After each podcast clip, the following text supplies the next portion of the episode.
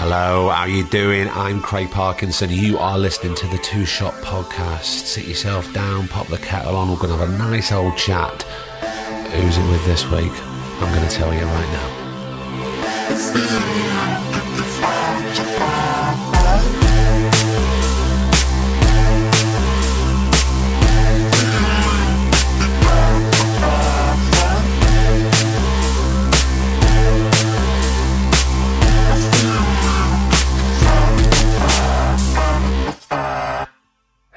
The devil are you this week?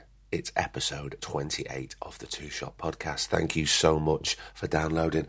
I need to apologise if I sound slightly croaky. Um, I've been doing quite a lot of talking this week. Um, we've been doing bits and bobs of uh, press and people being really nice about the Two Shot Podcast, and I'm thrilled. It's it, it- it's really incredible, if a slightly overwhelming feeling. Um, yeah, it's episode 28. We have Dave Scott, better known as our kid, this week. He's a poet, spoken word artist. Uh, we're very lucky to have him on. We met him in the Great Ziferblat in Edge Street. They were very kind to us, gave us a lovely room at the back. And um, we get to have a brilliant chat with Dave. And he very, very kindly performed two poems. So we're bookending the episode with some work by our kid. A great poem at the beginning, a little chat, great poem at the end. I think you're gonna like this. It's a bit of a break from the norm, but it is quite a perfect episode. I hope you enjoy it. Oh, I've got to tell you, we're all sorted. 8th of February, we are at the Baltic Social, that's 27 Parliament Street in Liverpool, for the first Two Shot podcast live. You could be there, sat down, having a guest. Well, we have got what? well, Here's the thing we've got two guests, okay? I've got somebody who's basically opening for us. I'm not going to tell you who it is, but it's very exciting and our guest, which is going to be recorded as an episode if you can't make it down to Liverpool or up to Liverpool or across to Liverpool, wherever you live. It will be recorded and pl- be played out as uh, a normal episode at some point. But it's with the fabulous Ingrid Oliver. Um, we managed to make dates work, and she's getting on the train from London. Um, so thrilled. Big shout out to Ingrid for coming up for our first ever two shot podcast live. Um, details are on the Facebook and Twitter page. So, yeah, get yourself along. It starts at about seven. I'd get there for about half six. Get yourself a pot of tea or a chosen beverage of your choice, and we'll have a good night, shall we? So, this is episode 28 with Dave Scott, better known as our kid. Enjoy, and I'll see you at the end.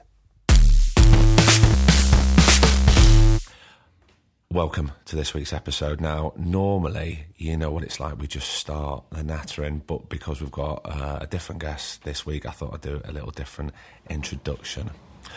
I'm now going to hand you over to a poet known locally in Manchester as our kid. This one's called Not So Northern Quarter.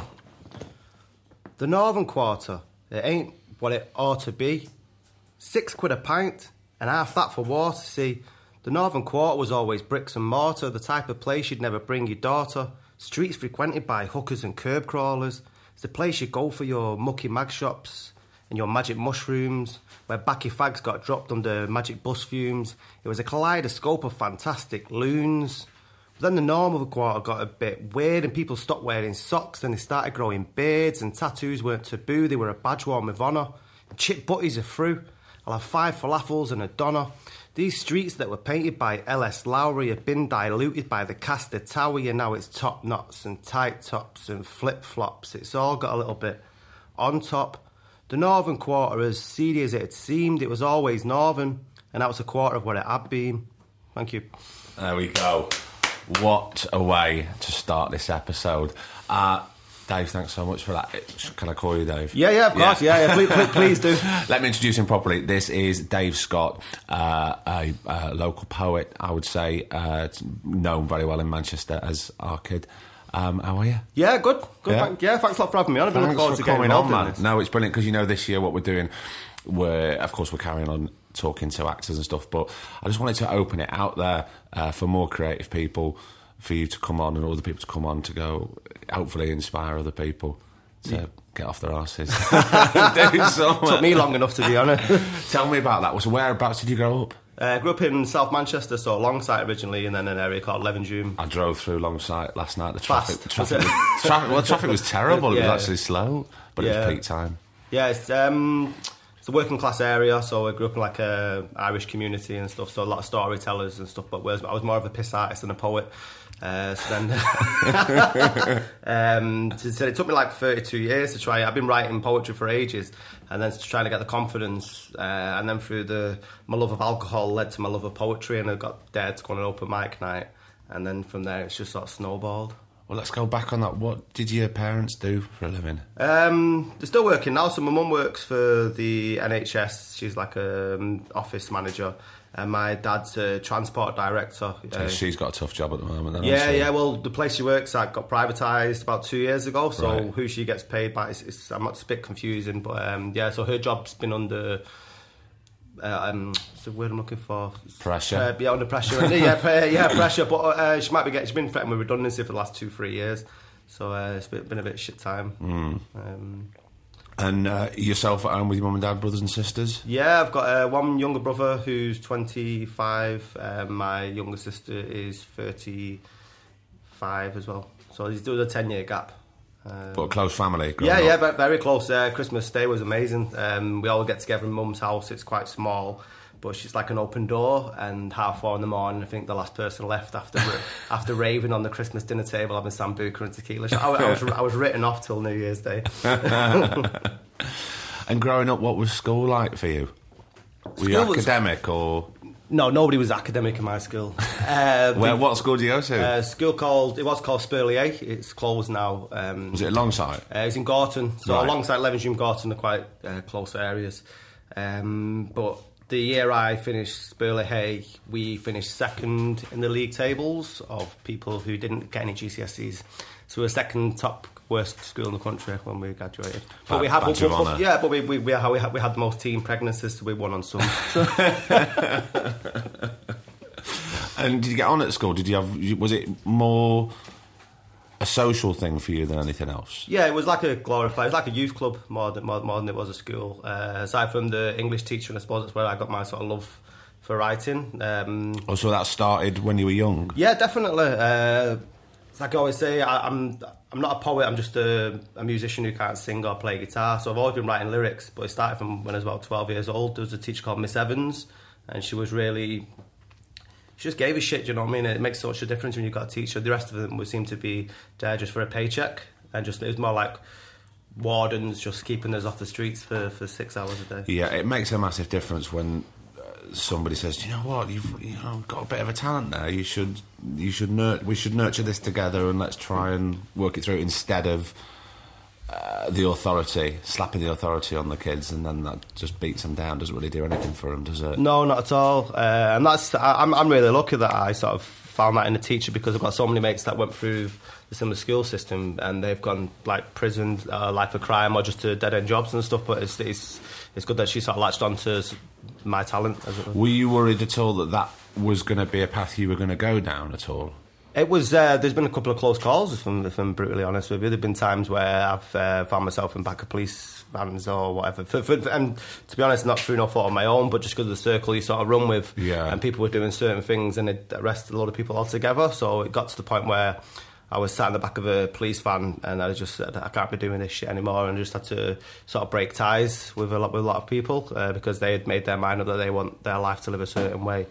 I took a step back and then um, just went travelling. So I went around uh, India and around the world. What age were you when you did this? Uh, first started DJing in Greece, so I was like 20, 21, went on uh, lads holiday and I just said I can't be asked going back. And then just from there went uh, DJ. I've never DJed in my life, but um, just you, don't, you, you don't know until you try, do you? That's it, isn't it? Well, that's Yeah. actually uh, a sensible phrase, isn't it? You don't know till you try, so you don't know anything. And uh, like you say, you were messing about with lyrics at school, but you probably did. You ever read those lyrics to anybody, or God no. I've, No. I've actually found them in the loft because we moved house recently, and I've got a boxes of books. Oh, and you kept them. I've kept them, yes. They, they will never see the light of day uh, unless I get an archive or something. and, I, and I've, I've, I've long been dead, but there's uh, there's some girls who don't come off very well in the poetry. When I was a, I was definitely a virgin. Let's put it that way. well, look, you have to have uh, a vessel to vent, Yeah. don't you? And that was your way. So, um, when you were travelling around, what did you want? To, what were you trying to achieve? You just wanted to be a bit freer from the area, or try and find yourself, work out who you are. I um, I don't want to say find myself because it sounds quite very hippie-ish, and I met a lot of people on the similar sort of backpacker route that were did, yeah. that were doing the sort of whole finding themselves. And you talk about the experiences, and a lot of them were middle class kids who were just trying to get away from mummy and daddy, and I wasn't one of them. But it was more. Um, I tried it on several occasions to try, but you're escaping yourself. I found, and it's just I wasn't really comfortable in my own sort of skin and what I was doing in life, and that's what every time I go away, I come back and I'd still feel the same. So it wasn't what I was searching for. I was never in any foreign country as such. But Yeah. I come back, and it's because I wasn't doing anything that. Uh, it was the writing side of it, to be honest, and that's She felt like, obviously, maybe you didn't know at the time, but you weren't achieving your full potential, really. yeah. But I don't want that to sound arrogant. No, do, do- do you know what I mean? That's I- look, I don't think it does sound arrogant because I was talking to somebody the other day, and we're actually it was an actor, and we're talking about drama school and what age is right. How, what age is right for you to go there to, to get all this to, to be open to all this knowledge and and I was saying to her, well, you know, in a way, I went when I was eighteen. Not that I regret it, but I, I think I probably was too young because I didn't know who I was as a person. And I don't want that to sound wanky, but you don't know who you are because No, no. you're forever, especially when kids come into your life, you go, oh, God, all right, okay, well, this is who I am now. And so no, I don't think it does come across as arrogant at all. Um, I totally went off road and I don't know where we were. Where were we? Um, you are. How long, did you, how long were you travelling for then? Uh, it's two years. We're travelling, um, and then my Mrs. Um, From mother what got- age? mo- Mother got ill, so uh, I was on my own for about six, seven months. Uh, then I came back to England, and then um, met my wife, uh, and then she got laid off, and then we decided just let- let's go, let's go back out. So I went to India and Indonesia. So between the ages of twenty-two to twenty-four, I think. Right, okay. Um, And you said your mum got ill. uh, not my mum, my, my, Oh. my, my, wife's uh, mum at the time, and then she unfortunately passed away. But um, so I don't know where if that not had happened. We had visas to go and live in New Zealand and Australia and stuff. So I don't know where life would have sort of taken us if that had not happened. So you come back, and what? Because you, you you're obviously not working at the moment. You didn't have a job at that time, did you? No, you were travelling. So what, what what were you thinking of doing when you come back? Uh, I don't know. I've always been really good in job interviews. Tell me about some of your job interviews. Uh, or just- tell me about some of your jobs. My, if I, well, I'm hoping never to go into actually full time career anymore. So this might be open a few eyes to people who've hired me in the past. But my CV would be fucking huge. It's just I've been a, a butcher, a baker, not a candlestick maker, uh, but I've worked at call centres, advertising agencies, uh, sports shops, sort of saying to Griff off air. Um, what else? I've worked. Uh, been a chef, uh, bartender, DJ. Um, dancer. Uh, else? dancer? A poet, yeah, really, really fucking bad dancer. What, like in a nightclub dancer? Yeah, yeah, yeah. that, that, that was that was very short lived. they weren't hiring people with two left feet. Look, bills have to be paid. Dave. Yeah, but it, it wasn't so much that I had bills to be paid. I was always I get bored really easy. And I was listening to um, the podcast the other day that he did of the lad out of This Is England. Uh, what would that be? it wasn't Tomo, it was Joe? Hmm. Uh, Joe about his ADHD. And I've never been diagnosed or anything like that, but it wouldn't be too surprising if that was the case because I could never stay still in a job because it was just boring. And me and my dad like chalk and cheese, whereas he's quite, you need a job and you, you're very lucky to have a job, like proper old school mentality. And I'm Yeah. like, well, fuck that. You, you know, you know, you get you only have one life to live. I don't really want to spend it being told by certain people that you should live and you should act in a certain way. And for me, it just seemed to be completely against my nature. or to do a job that was unfulfilling for you. Yeah. So did you have any path? Did you were you still knocking about with lyrics and messing about at this point? Yeah, lyrics has have always been um, since since about the age of 10, I can remember, t- 10, 12, I can remember just been writing uh, poems or songs. I was really big into, when I first started going to school, you had like the likes of Snoop Doggy Dogg and Dr. Dre first like broke through. So hip hop was like its golden moment, I suppose. as Was a big influence for you, Oh, yeah, yeah, ridiculously so. And um, not because I was living any life that's similar to West Coast America, but there were sort of similarities in terms of gang culture, especially in South Manchester. You had the Moss Side stuff that was going on, Yeah. and um, uh, I knew a few people who got caught up and killed through through the gang stuff. So you could see uh, similarities in lifestyles, and it was just it's the storytelling that I always find fascinating. Um, I was having a conversation with a few poets of a week, and they were saying that poetry is like a, a shot glass, whereas novels are like um, pints of lager that you can you can mull over. Now I sort of try and straddle between the two because I love that, that I love telling stories and creating an image rather than just doing sort of haikus just for the sake of being artsy and fartsy, and that's why I don't really get on well with many po- poets to be honest. You- obviously, you meet a lot. I don't, I, um, to be honest, uh, I don't really get welcomed into the circle because the way I've sort of come into it, it hasn't been through the usual way, I, I guess. Well, let's let's let's talk about that. Do you know who was the first person that you mustered up the courage to read to let them read your lyrics, or you perform a poet to? Um, my lyrics, it used to be so we'd go out on a night out with all the lads with the intent of trying to find a lady by the end of the night. I'd say a lady, a loose term. um, but they'd all be on the dance floor busting some moves.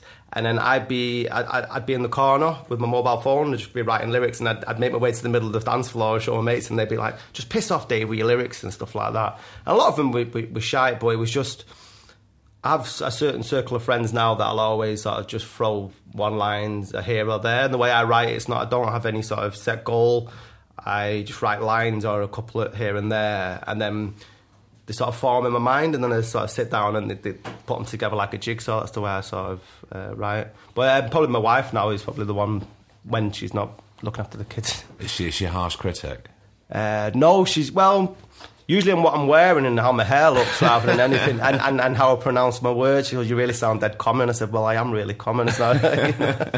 uh, I had a conversation with because I've been doing the work with the FA Cup for the uh, the trailers, and um, they said, "Don't pronounce your T's." I said, "Really?" I said, "My wife always says that I should pronounce." T- t-" And then, like, uh, they said, "No, no, you don't sound, you don't sound right at all." So I went back and said, "Right, well, last time I asked you for advice." And so, what was the job that you were doing when you went right? I've had enough of this. I've got to try and make a crack of of being a poet full time. Uh, I was working in radio advertising, and uh, funnily enough, there's a story that links to you because we were trying to get you. I think you were doing Indian Summers at the time, and Right. me and my wife were massive fans of that show. And I gutted that it's got it got cancelled. It did after two series. Yeah, I was absolutely devastated. Absolutely, I mean, imagine it was a huge budget to. I think it was. I don't really get involved in that. I'm just mouth for hire. You're very good in it, by the way. Bless you Yeah, very much. but uh, yeah, so we were huge fans of that. So we were looking for someone to do a northern accent. I can't remember the name of the client or anything, uh, and we were looking for you to do the voiceover for Oh, it. yeah. uh, and I think it, we, we tried to get in touch with your agent, and um, for one reason or another, it, it didn't uh, it, it didn't come off. But yeah, so I was doing like radio advertising, uh, and it just became a bit too cringe. And then um, I said to Mo, we're, we're expecting our second daughter. Uh, I have three of them now. Um, hairline's slowly going busy worker, Dave. yeah, yeah. Uh, and I says, my wife said, I'm, I'm doing something with these lyrics now because if I don't, we're gonna have two kids in, and I'm gonna be stuck. And I can't I, because you get to that stage where you've got so many people, people depending on you bringing in the money. You don't have, you didn't have the luxury to sort of be able to jump between jobs. And I suppose that's what my dad said when, because he had me when he was, my mum had me when I was quite young. He didn't have the luxury to be able to jump around for jobs. But it's like I said, when you have kids, you understand more about who you are in that sense. So Yeah. I said to my wife, I said, right, I'm going to book a fringe gig. I'm going to stand up in front of people and read my poems. First time I've ever done it. So where where were you where were you going to book? Uh, but so I booked Joshua Brooks at Manchester Fringe Festival, having Right. never done anything like th- that before. So then I thought, right, well, how can I really challenge myself? And at this point, not many people knew that I was a poet as such or that I wrote these lyrics. So I said, right, I'm going to invite every person that I know from South Manchester. I'm going to fill that room because they'll all, if I'm shit, they'll tell me I'm shit, and then I can lay it to rest. Yeah. And the weeks leading up to the gig, the abuse I was getting off my friends were like, "I hope you fall on your ass. I'm going to take the piss out of you." Yeah, oh, re- really did. Uh, I'm, I'm going to royally ruin you for the rest of your life. Bloody eh, eh, eh, yeah, yeah. but that's how it is up here. That's the support. Yeah, I know. Uh, so yeah, but most of them were like, I, "We didn't know you did did any of this," and I said, "Well, let's see how the gig goes." So we went, Uh, did the gig. Did you fill it? Did you fill Yeah, yeah? Phil. Yeah, it was sold out. that- so how many people was were there? there? 120 people. Oh my and I think there was God. four of them that I didn't know. So what were you feeling like just the moment just before you went on stage for the first time? Uh, Your heart must have been pumping This ten to yeah, the no, dozen. I get nervous now thinking about it. It was um, shitting it, absolutely, yeah, terrified. Because uh, Joshua Brooks is quite an intimate venue and they don't have a green room as such. So I was stood at the back and I just kept seeing these faces and I was like, I didn't know I invited them. Oh no. and a lot of my poetry is quite um, biographical, autobiographical, or, or if not, stories about people that I know. So there was content in the poems. and certainly the areas around Yeah, it. yeah, exactly. So there was pe- things that people could attach to. So I was talking about people in the audience and the poems that I was, uh, I was like, oh, and then I killed it. It was, it, it went like amazing. Um, not to blow my own trumpet, but yeah. So I came out and Were you just buzzing at the end? I was more, I was, I was, I was relieved because not one of them could take the piss out of me. And they were, they were all gutted. not one of them bought me a pint afterwards. They were, they were, they were all because because they were that upset that they couldn't um, wind me up. But they were saying, "Well, why have, why have you waited so long to to come out and do this?" And it was very much like um, a, not not like like a sexuality coming out. The, do you know what I mean? Like, yeah, this is because when you're I don't know your background, but when you're doing sort of art arty stuff in a working class area, it's very Well, you just. it's not the it's not the done thing. Well, no, because you just get the piss taken out. you. Yeah. Um, you know, when I wanted to be an actor when I was at school, I think I was one of the only lads that kind of took it seriously. And, Yeah. You get called all sorts, but you just have to brush it off. And it's very hard at that age when you're younger. But I suppose when you're older and you know who you are, and you you have got a solid group of friends around you, even though they are northerners and they're going to take the piss. Yeah. But at the end of the day, they do support you. Um, so what was the next step? Uh, so from there, uh, National Poetry Day came up, and then I did a poem called "Nana Calls Me Cock," which sort of broke down Mancunian colloquialisms and dialects and stuff. Manchester Evening News got hold of it, and then it did like three hundred thousand views in a week, and I was like, oh. And I was getting recognised in places, and I was just it was really random. So I turned around to my wife and I said, "I'm going to quit." She goes, "What are you going to do?" I said, "I'm going to be a poet." And my, all my mates again said, "What are you doing?" I said, "Well, if I don't go for it, she goes, but what? You, you can't just be a poet. What? How are you going to bring money in?" I said, "I don't know." I said, "We'll work that out." So it was just a complete uh, leap of faith. I had a bit of savings, uh, not enough in hindsight because it was a it was. I left my job in November, and I'm pretty sure the acting world similar. It's, quiet months, aren't they? November, November 'cause December, things, January. Things shut down, and then things take time to reopen, and people need to get their head together. Yeah, so it got to December, and obviously Christmas came. All my savings went on Christmas presents. It got to January. I was looking for postman jobs because there was no work coming in. So yeah, so I was thinking, what the, what have I done? What sort of mistake have I made here? And then it just um, someone got in touch and said we'd like to commission you to do a poem. And then from there, they said Christopher Eccleston's interested in reading the poem. So I was like, "What now?" Do you know? it's, you know, it's just random. So okay, yeah. Uh, and then from there, it just snowballed, and doors sort of opened. And did you go on stage when you first went on stage that time? Were you just were you just Dave Scott, or did you? How did the our kid come about? Um, the Our Kid came about. It's, uh, it was my Twitter handle, but a lot of people put it down to uh, it's lazy journalism when they do it because Our Kid is actually an Irish phrase. It's not actually an, an, a, Man- a Mancunian phrase because of the Oasis connotations with it. They think it's due to that, but it's not at all. And because I'm a huge hip hop fan, there was a hip hop group called Little Brother. Now, they were called they called themselves Little Brother to give a nod to the forefathers of hip hop. So they were part of the lineage for like uh, like Rakim and all them sort of artists. Now mine was a similar sort of thing. I'm like a wordsmith in a similar in a city that's full of wordsmiths. So I was like the younger brother because the likes of Morrissey, Guy Garvey, and so on and so forth. For me, were always people I looked up to in terms of lyrics. So our kid was always a younger one, and that's where the sort of the, the, the name came from. But the stage persona, it's only when I, I'm I don't know about yourself, but I get fucking really nervous when before I go on stage. Like I'll, Yeah, I'll- terrifying, I, I yeah. uh, walk around like a boxer, and that's what I treat performances like. It's like I always build myself up, so it's like a bit a bit like a fight. Um, and then people said, "Oh, you're really confident on stage." I said, "But you don't know in, inside." Like the back of my mind. I can hear the conversations going on between the back of my mind. I'm like, ah, shut up. do, you, do you know? Yeah. And, and all the while you're trying to keep this space. And I don't read. I don't read any of my work out. It's all like memorized. So I don't. I don't read poets. All, all of it's memorised. All, all of it. So you're talking uh, 15 poems, 15, 20 poems. It's, Wow. Uh, yeah, so for 30, 40 minutes, you're having that com- conversation in, in, in your mind. Uh, and when you're writing them down, because obviously you write them down at first, do you? no, I don't, no, I don't, I don't. So, um, Uh, What's the process then? so the process is I'll, I'll either get an idea from watching a film uh, or a song lyric, and then I'll twist that, and then I'll start writing that in my mind, and then there'll be something else. So I, I, I tend to write a lot in my mind and then put it all together. And then uh, this is because if I, if I started by writing them down, then I, I don't think I'd remember them. So what I do now, is I write them all in my head to start with, and uh, a lot of my work's quite lyrical. So I imagine a sort of beat in my mind, and that's a sort of, and then I hook onto it. It, it sounds quite, I don't know what mental health expert. no, no, no, no. I think this is really, really interesting because So- I was going back to when you were writing it down at school. Then I was thinking, oh, if he writes them down, does he does he sit and memorize them and then sort of lock them away in the back of his mind? But you do it all and you edit and do it Yeah, all yeah, your do, do it all in my mind, and, then- and then um, once I've got the chunk of it, then I'll sit down. The, the actual writing process is like so the one Nana calls me cock. I wrote in about fifteen minutes. Uh, they, I'll tweak it here and there, but the, the bulk of it will all like be, be in my mind because I'll have that sort of beat, and that's what I hook onto.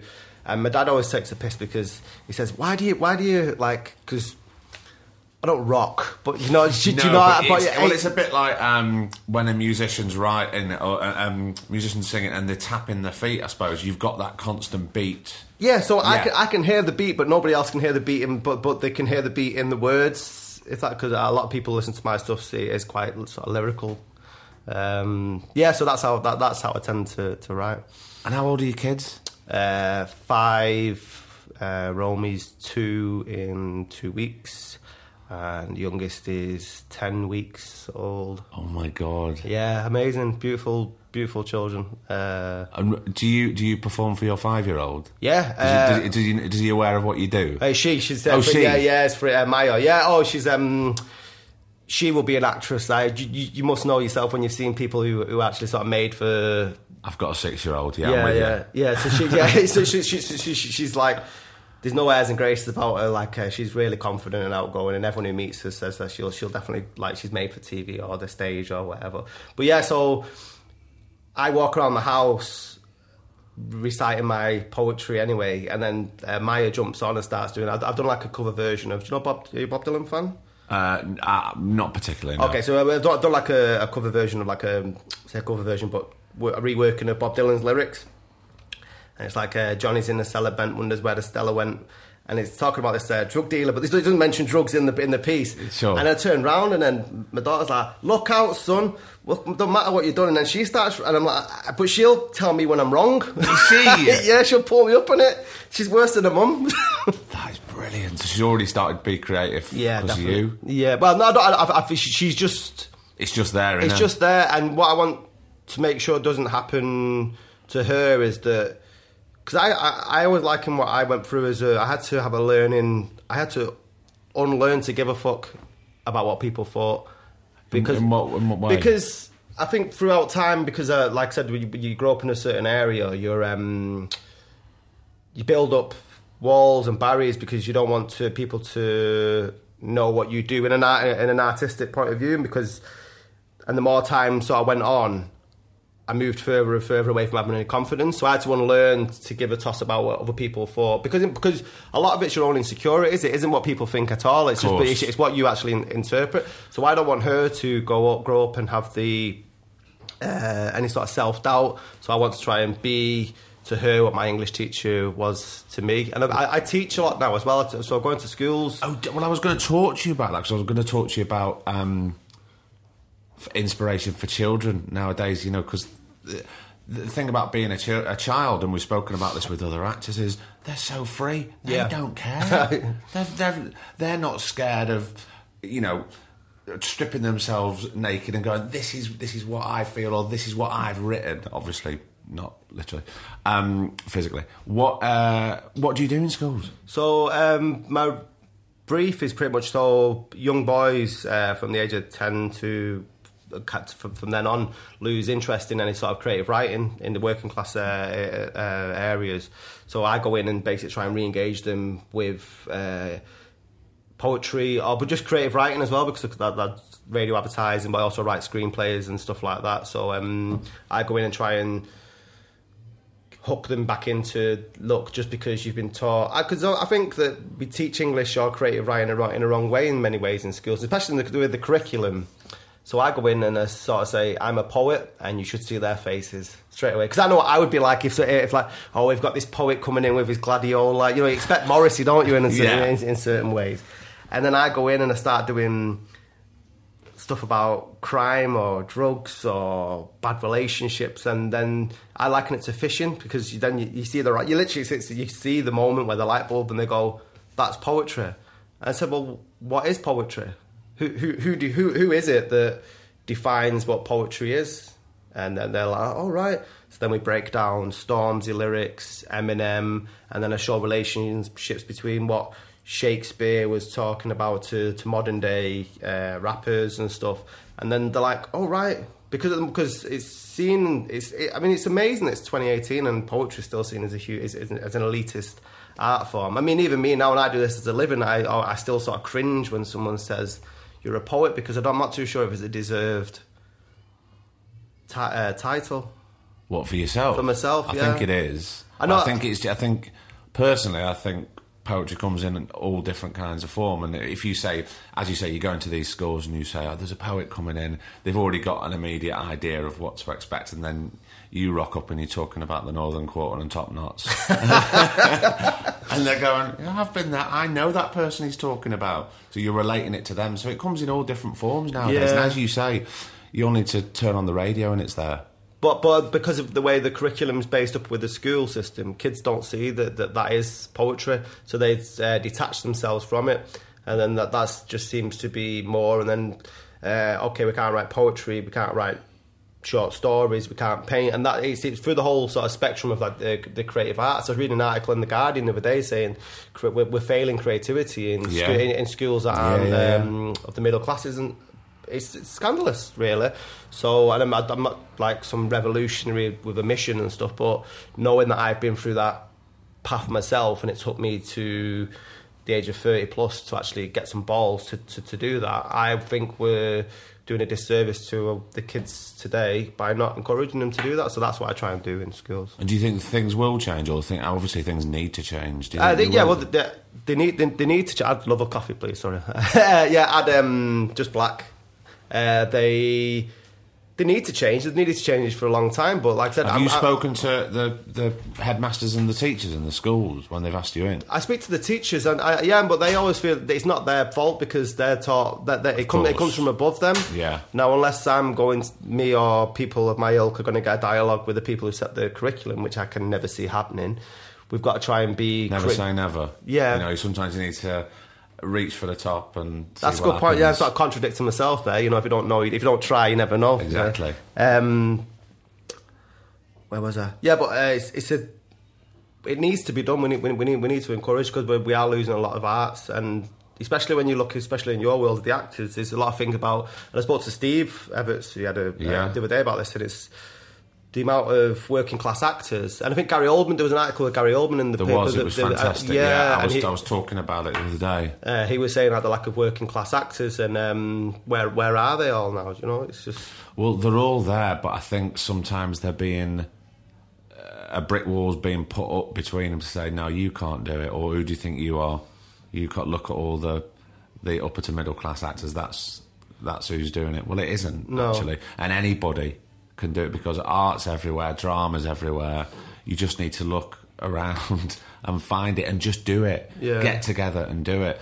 Um, you know, going back to your um, your first poem that you read for us just now, I was thinking because as an actor, a lot of a lot of what we do and a lot of how we started was to people watch And if you're sat outside on a summer's day, especially around here where Yeah, we yeah. are in the northern quarter at the moment, there's just a wealth of stories that are going past. You know, there's Yeah. a couple having an argument there. There's a man just sat by himself. You just people watching. You and, as an actor, I just start picking up and start thinking about these people's lives. Do you do the same with that? Um, do you ever sit down and go right? I'm gonna just watch and see if I can build a story or build a poem. Would that be? Yeah, definitely, definitely, and um, not with a not with a view to build a poem, but and I don't know if it, I'm a I'm a nosy bastard, but I'm always interested in other people's stories. Yeah, me it's Like, it's like I know, I know we had this meeting today, but I'm, I was interested to talk more about listening, hearing about what you've been up to. Around, do, do you know? Oh, that's the thing. I don't do that on No. that, this podcast. So that's you know that's what I love about this podcast because I, I get to meet people I don't know and I get to hear st- even if I, I meet people I do know, I get to hear bits of stories about them that I didn't know. Yeah. and it's that thing about sitting down one on one with somebody for you know half an hour, forty five minutes, an hour. You just you just don't do it enough, do you? No, not at all. and especially make it all about that other person.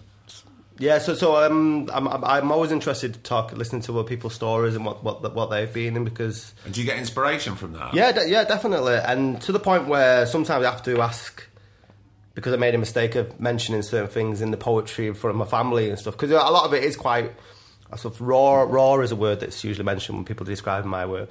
And I was talking about my mum and dad because um, my dad's. I did this poem called uh, Beige Boy. Now, um, the audience can't see- my skin or whatever, but uh, so when I was growing up, I was called Beige Boy because I wasn't black or I wasn't white, and we didn't know where. Like, my dad's sort of more olive skin than I am, but we didn't know where that came from because his brother and that was um, white.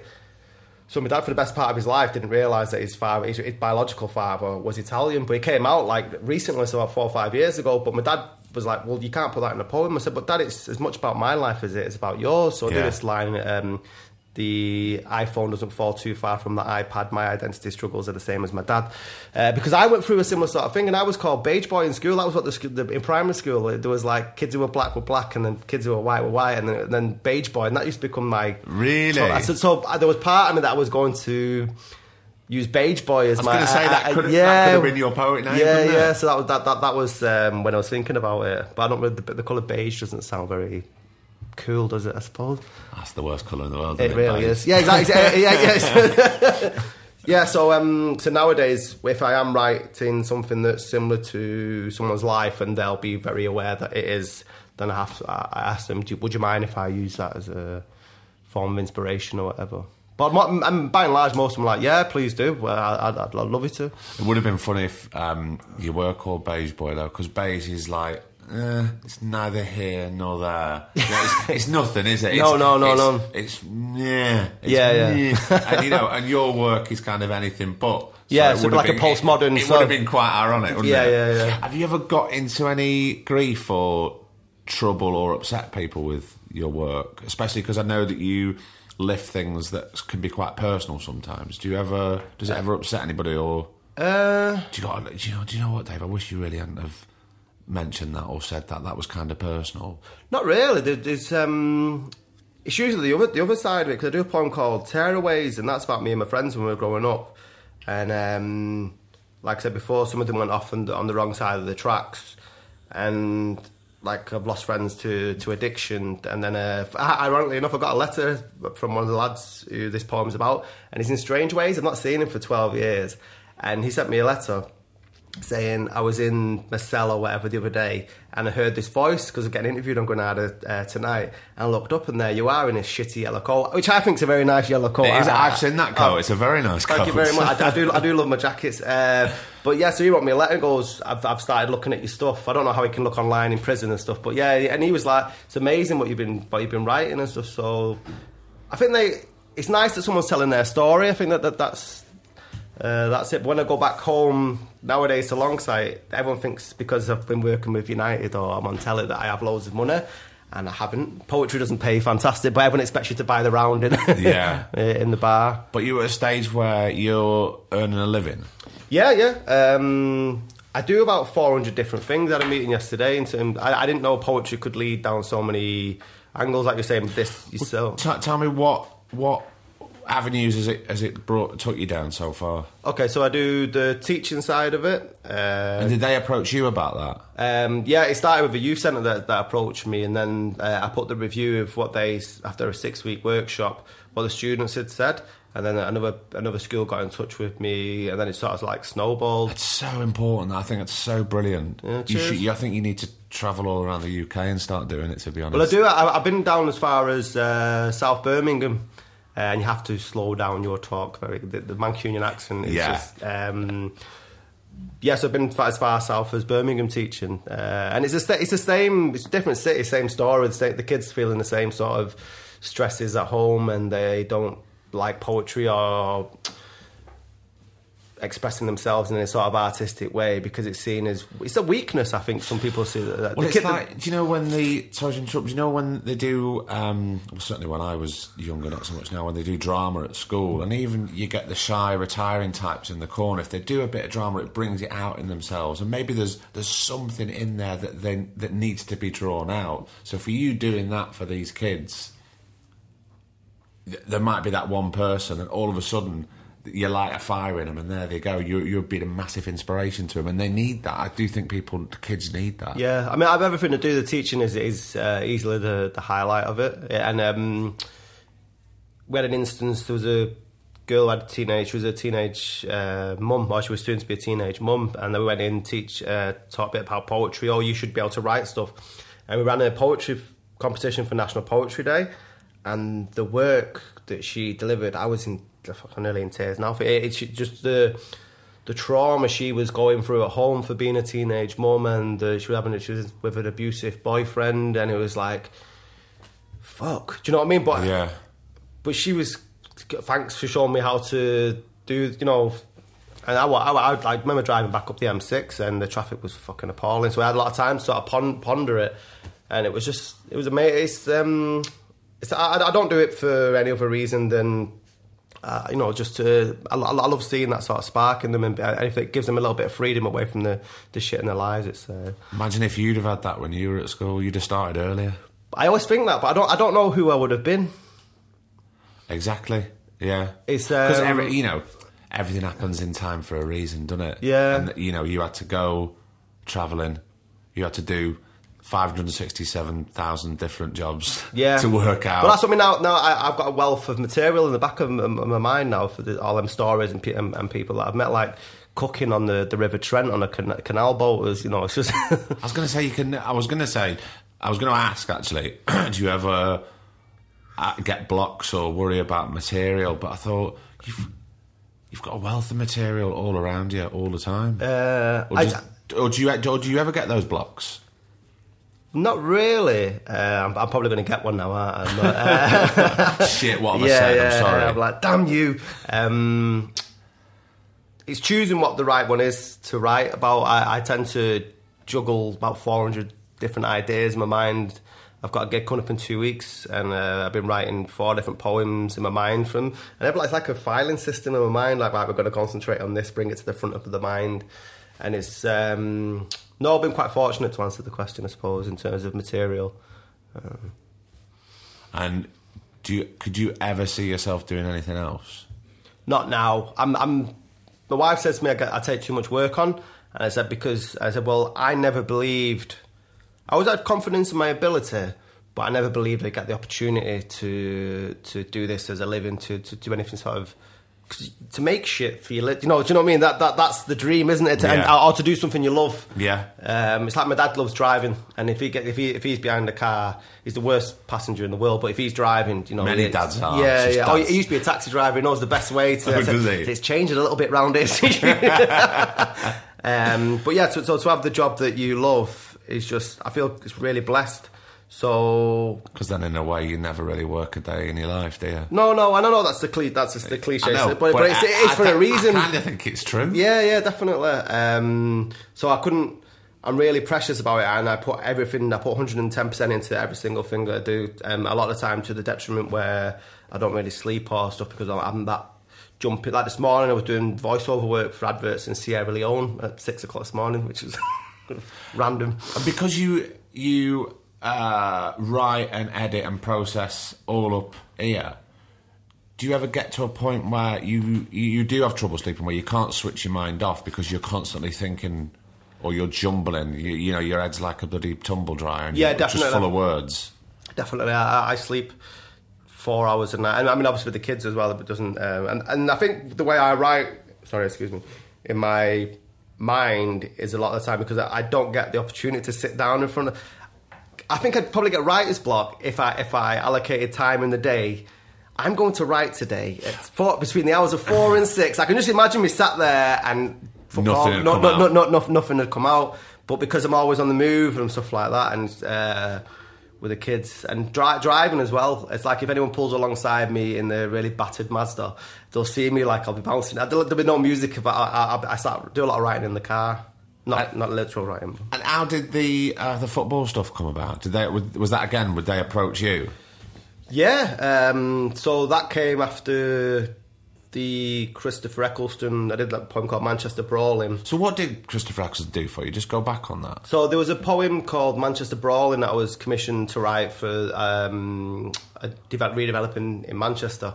Uh, and then the agency got in touch and said, right, well, somehow Christopher Eccleston's seen it and uh, we'd like him to read it. I was like, all right, okay, fine, you don't want my voiceover, but you want Christopher Eccleston's. Now there's two versions online and I'm not going to do a disservice to Mr. Eccleston. I wouldn't want to. Uh, but yeah, uh, people prefer my version in terms of being more authentic Mancunian. You, because you- listeners, you can go check out yourselves. Be your own judge. We're not here. Uh, but yeah, but Chris, uh, uh, he gave me a lot of advice in terms of because you were 18, did you say when you first? Started? Yeah. So when you got your first break, of when I left twenty one. right? Okay. So uh, and it feels. It's like a weird world, isn't it? I, I, I I kept expecting someone to tap me on the shoulder and kick me out of the club. And Chris Eccleston said, "Well, no, well, that's I was like that for twenty years. It's like um, imposter syndrome. I think a friend of mine referred to it as. Well, yeah, hundred percent. That never kind of leaves you. No, you, no, you, no. You do constantly feel like that. Yeah, so- because it's it's um, certainly you know from where I am, first day of school all the time for every new job. Yeah, definitely.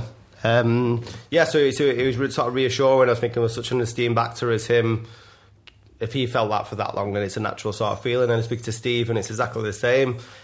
And I'm sort of going off on a tangent, but the more people you meet, it's like when I used to see you in Indian Summers.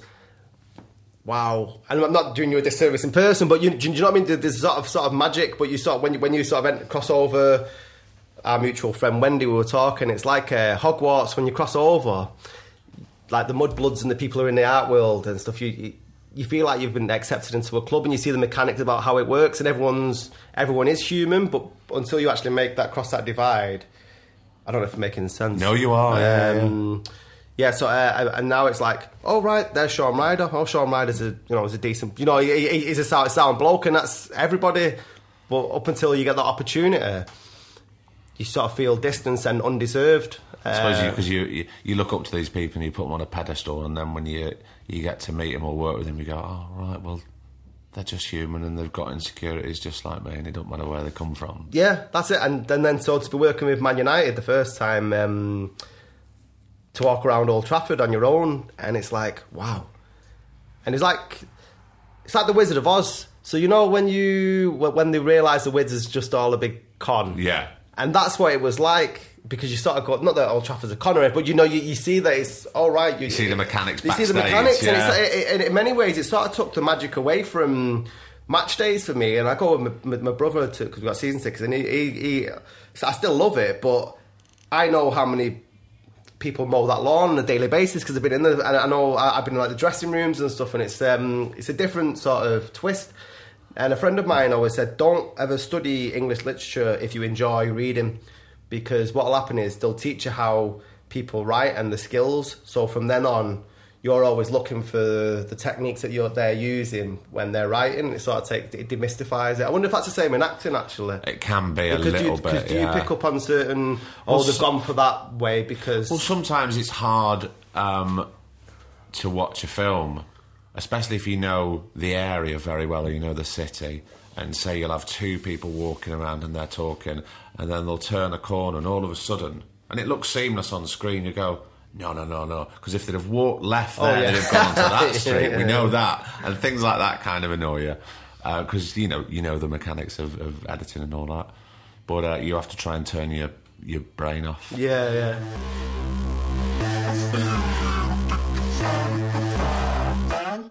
This week's episode is sponsored by Ziferblat. What's, what's Craig? What are you talking about? What is Ziferblat? I'm going to tell you. You probably haven't heard of it, have you? It's a pay per minute sitting room, and you pay eight pence per minute, and everything else is free. Trust me. You go in there, you've got tea, coffee, cake, breakfast, brownies, toasties, cookies, Wi Fi, they've got loads of other snacks.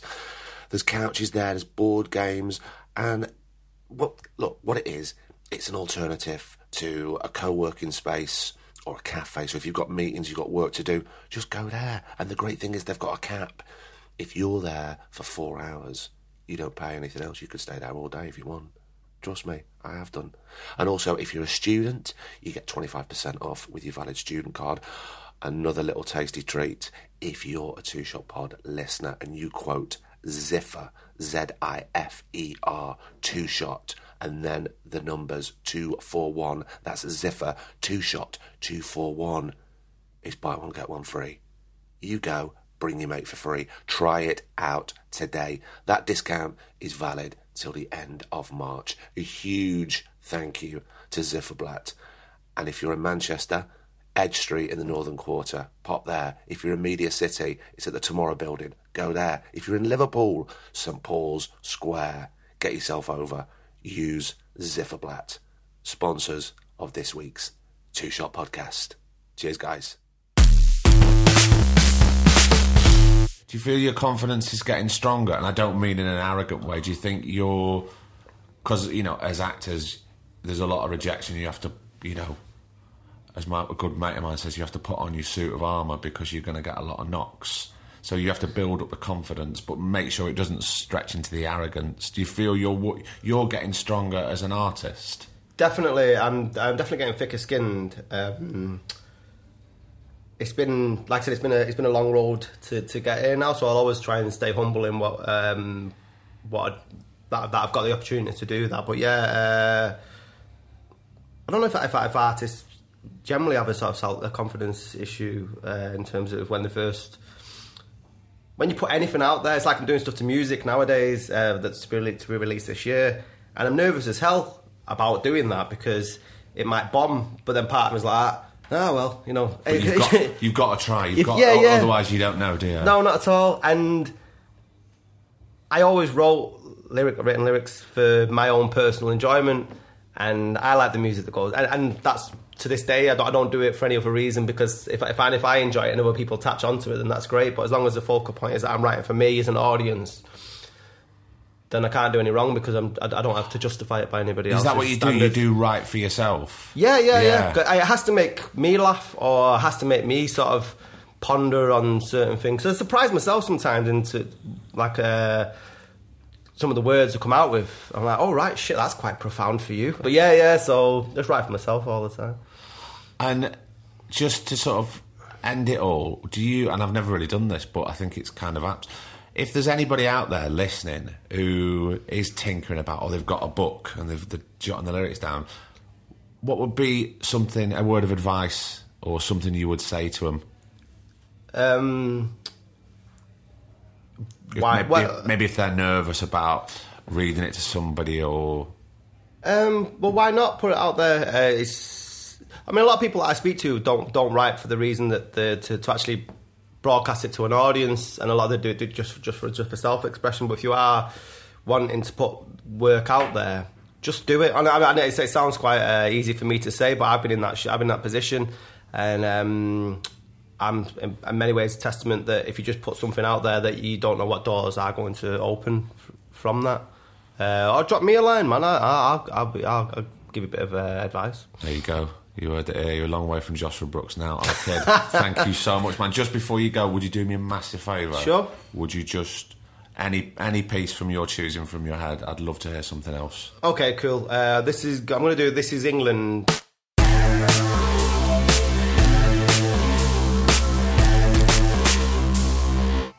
This is England. This disunited kingdom. Home of the have nots and home of the have lots, where you can be born with a head start in life or into a headlock. Where we have the greatest educational institutes on the planet, but far too many of us are going to the school of hard knocks. Where we have no alternative for leadership than to wait on a false labour or be choked to death by the conservatives. And meanwhile, our doctors and nurses that stop us riding in hearses are working more and paid less in this eaten mess of an NHS. And our tricky media do their best to villainise the vulnerable. At what point is someone going to criminalise the culpable? Because there are more than frauds and thieves on Benefit Street, like Miggity Mr. Banker that sits high in a canary tower, whilst under his perch, millions search for contracts with zero hours. And I'm lucky because I can still get cash from machines, but these days people are going to banks to get potatoes and beans, and it's obscene that this is England, this disunited kingdom. We haven't got a gap in our society. What we've got is a gulf.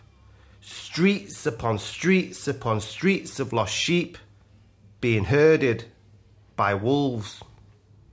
Thank you. That's a perfect way to end it. Dave Scott, thank you so much, man, for being on. It's been an absolute pleasure. Loved it, man. Yeah, it's great. Thanks a lot. Cheers, man. Cheers.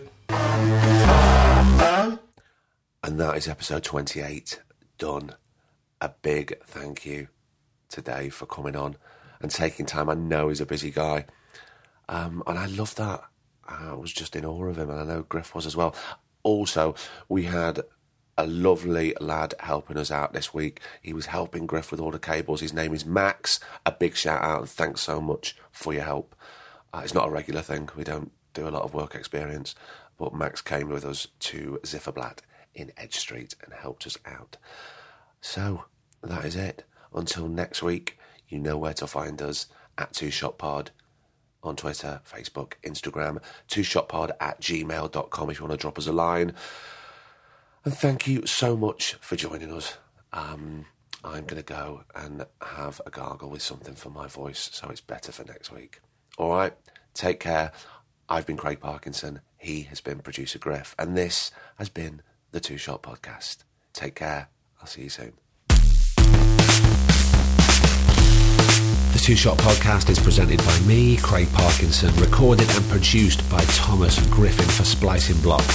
Our music, our brilliant music, is courtesy of Then Thickens. Cheers.